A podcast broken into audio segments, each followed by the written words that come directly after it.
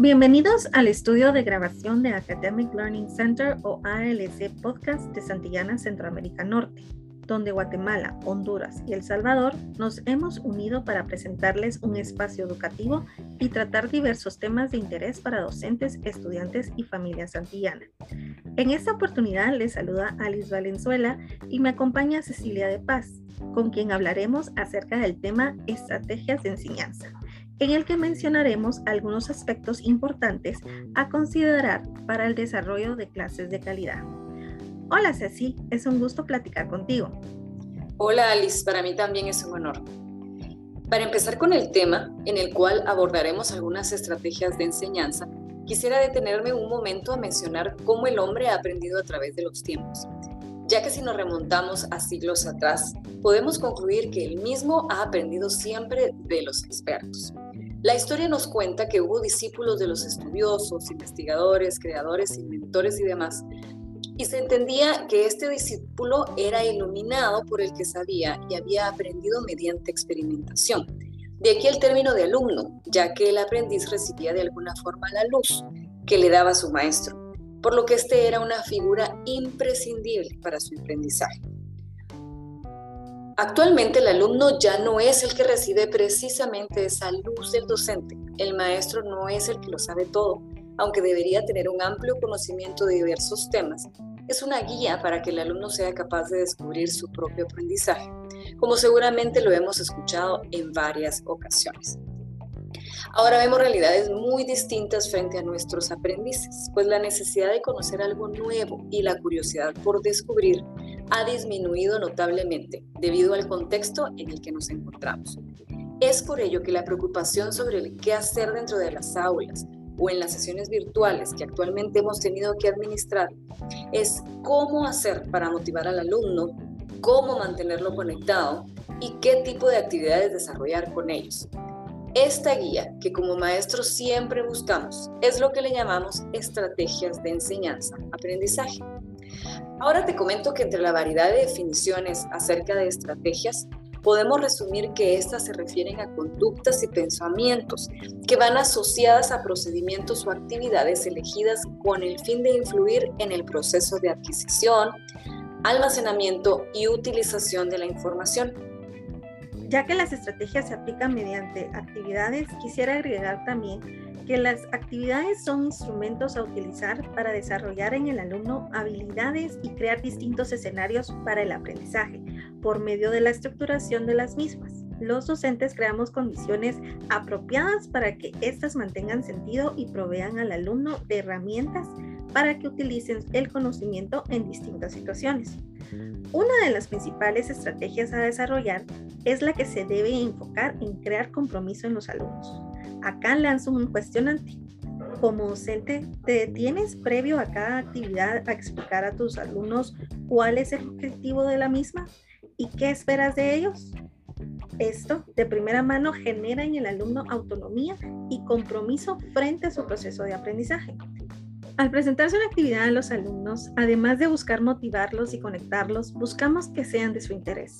Pero incluso los intereses pueden despertarse en ellos mediante el proceso y la exposición a variedad de las mismas.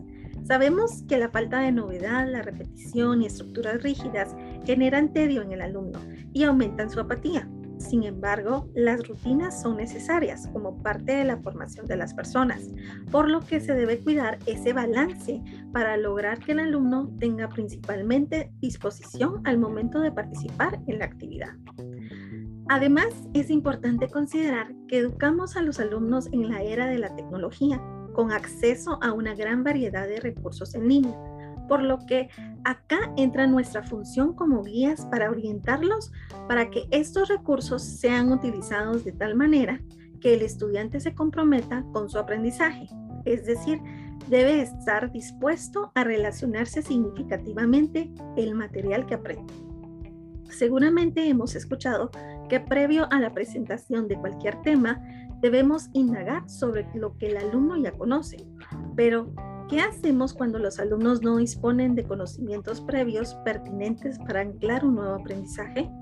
Según David Perkins, el uso de metáforas, analogías y ficciones pueden servir de base para la construcción de conocimiento en un campo disciplinar de saberes, que hasta el momento puede ser totalmente desconocidos para los alumnos. Una analogía se define como una comparación entre dos dominios o sistemas diferentes que poseen un conjunto de relaciones similares entre los elementos que se componen. Su objetivo primordial en la enseñanza es explicar temas nuevos y compararlos con los temas que nos resultan familiares y que a su vez, para que esto facilite la conceptualización de los temas entre nuestros alumnos. Al respecto, Alice, quiero compartir una propuesta presentada por Kieran Egan que se basa en supuestos con los que trabajamos al diseñar la enseñanza. Esta se refiere a empezar desde cero lo que el alumno sabe o desde lo que el alumno puede imaginar. Esta cuestionante ha llamado mucho mi atención y en el artículo de este autor se sugiere tomar seriamente la imaginación en términos de una habilidad para pensar acerca de posibilidades de nuevos escenarios, de otras formas de hacer y no solo considerar el punto de partida en el cual el alumno se encuentra. Quisiera agregar algunas estrategias para complementar esta información. Por ejemplo, desafiar a los alumnos con tareas que vayan más allá de sus habilidades o sus conocimientos. Proponerles actividades que pueden resolver con lo que ya tienen y saben, pero también actividades para las cuales necesiten buscar nueva información y nuevas maneras de solucionarlas, ya que con esto estaremos favoreciendo su pensamiento crítico y toma de decisiones. Otro aspecto a considerar para el desarrollo de funciones ejecutivas, como las de socialización, organización y reflexión, son las tareas grupales y la evaluación continua, tanto por parte del docente como entre los mismos alumnos. Dentro de los momentos de trabajos grupales, desarrollaremos todas esas habilidades que favorecerán al alumno a lo largo de su vida. Para terminar, ya que has mencionado las funciones ejecutivas, quisiera comentar acerca de una de ellas, la cual es muy importante en el proceso de aprendizaje del alumno, y es la organización. Al respecto, en un estudio se observó que un ingrediente esencial del rendimiento inteligente es la organización del conocimiento de una manera que lo haga altamente accesible y utilizable. Esto contribuye a que el alumno sea capaz de crear relaciones entre conceptos, a lo que se le conoce como conexiones externas, las cuales, de acuerdo a investigaciones, afirma que entre más relaciones y conexiones se puedan establecer, más profunda será la comprensión. Esto lo podemos desarrollar en el alumno exponiéndolo a la familiarización de mapas mentales y todo tipo de esquemas que les permita extraer y enfocarse en información relevante, ya que esta es una gran deficiencia observada en las aulas. Es por eso la importancia de desarrollar en ellos esta habilidad.